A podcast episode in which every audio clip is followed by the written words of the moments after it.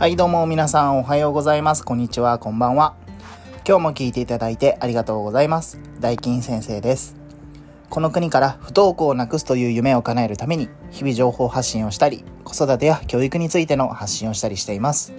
今日も大金先生のお悩み相談室始めていきたいと思います。えー、今日はですね、もう早速本題の方にやっていきたいと思います。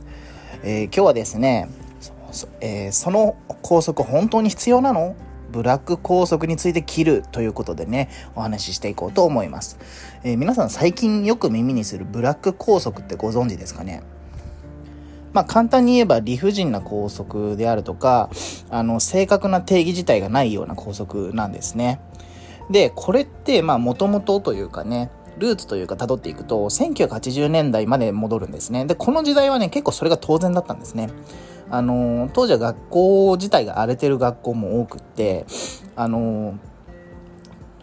もう窓ガラスが割れるなんて普通廊下が廊下でバイク走ってますとかも当たり前だったんでそれの中であの生徒を抑え込むための一つの方法としてその校則っていうのがあったんですね。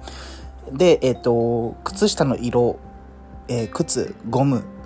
全て色して天然パーマの生徒に関しても髪を切ってこいと言われ、どんだけ寒い日でも女あの女子生徒はストッキングやタイツも禁止というようなことがあったんですね。なんですけど、これが今の世の中ではね、あの許されないことばっかりなんですね。まあ髪の毛の色や肌の色、これはですね、まあ言ったらその人のアイデンティティをそのまま潰してしまうというようなことになるんですね。で、あの人権問題にもなりかねないということなんですね。で、えー、そもそもこの校則を校則ですね、禁止をしてしまうと子供たちは抑えると、これ反発しちゃうんですよね。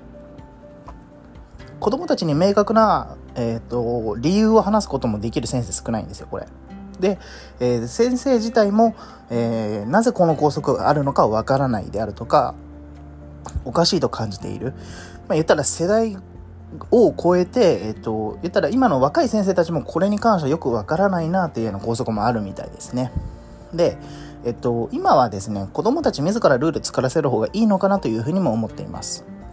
えっと、あの小学生ではね、まだあの規範意識とかは低いんで教師が作っても大丈夫なんですけど中高生になってくるとあの常識の範囲の中でルールを子どもたちに作らせることというのも可能です。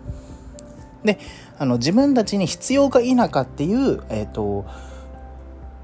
これを見極める見定める能力がつくと思っています。こういったところをねあのどんどんうまく活用して子どもたちのね自主性だったりとかっていうのをあの伸ばしていってあげてもいいのかなというふうに思っています。今日はこの辺りで終わりたいと思います。それではまた次回の配信でお会いしましょう。ありがとうございました。じゃあまたね。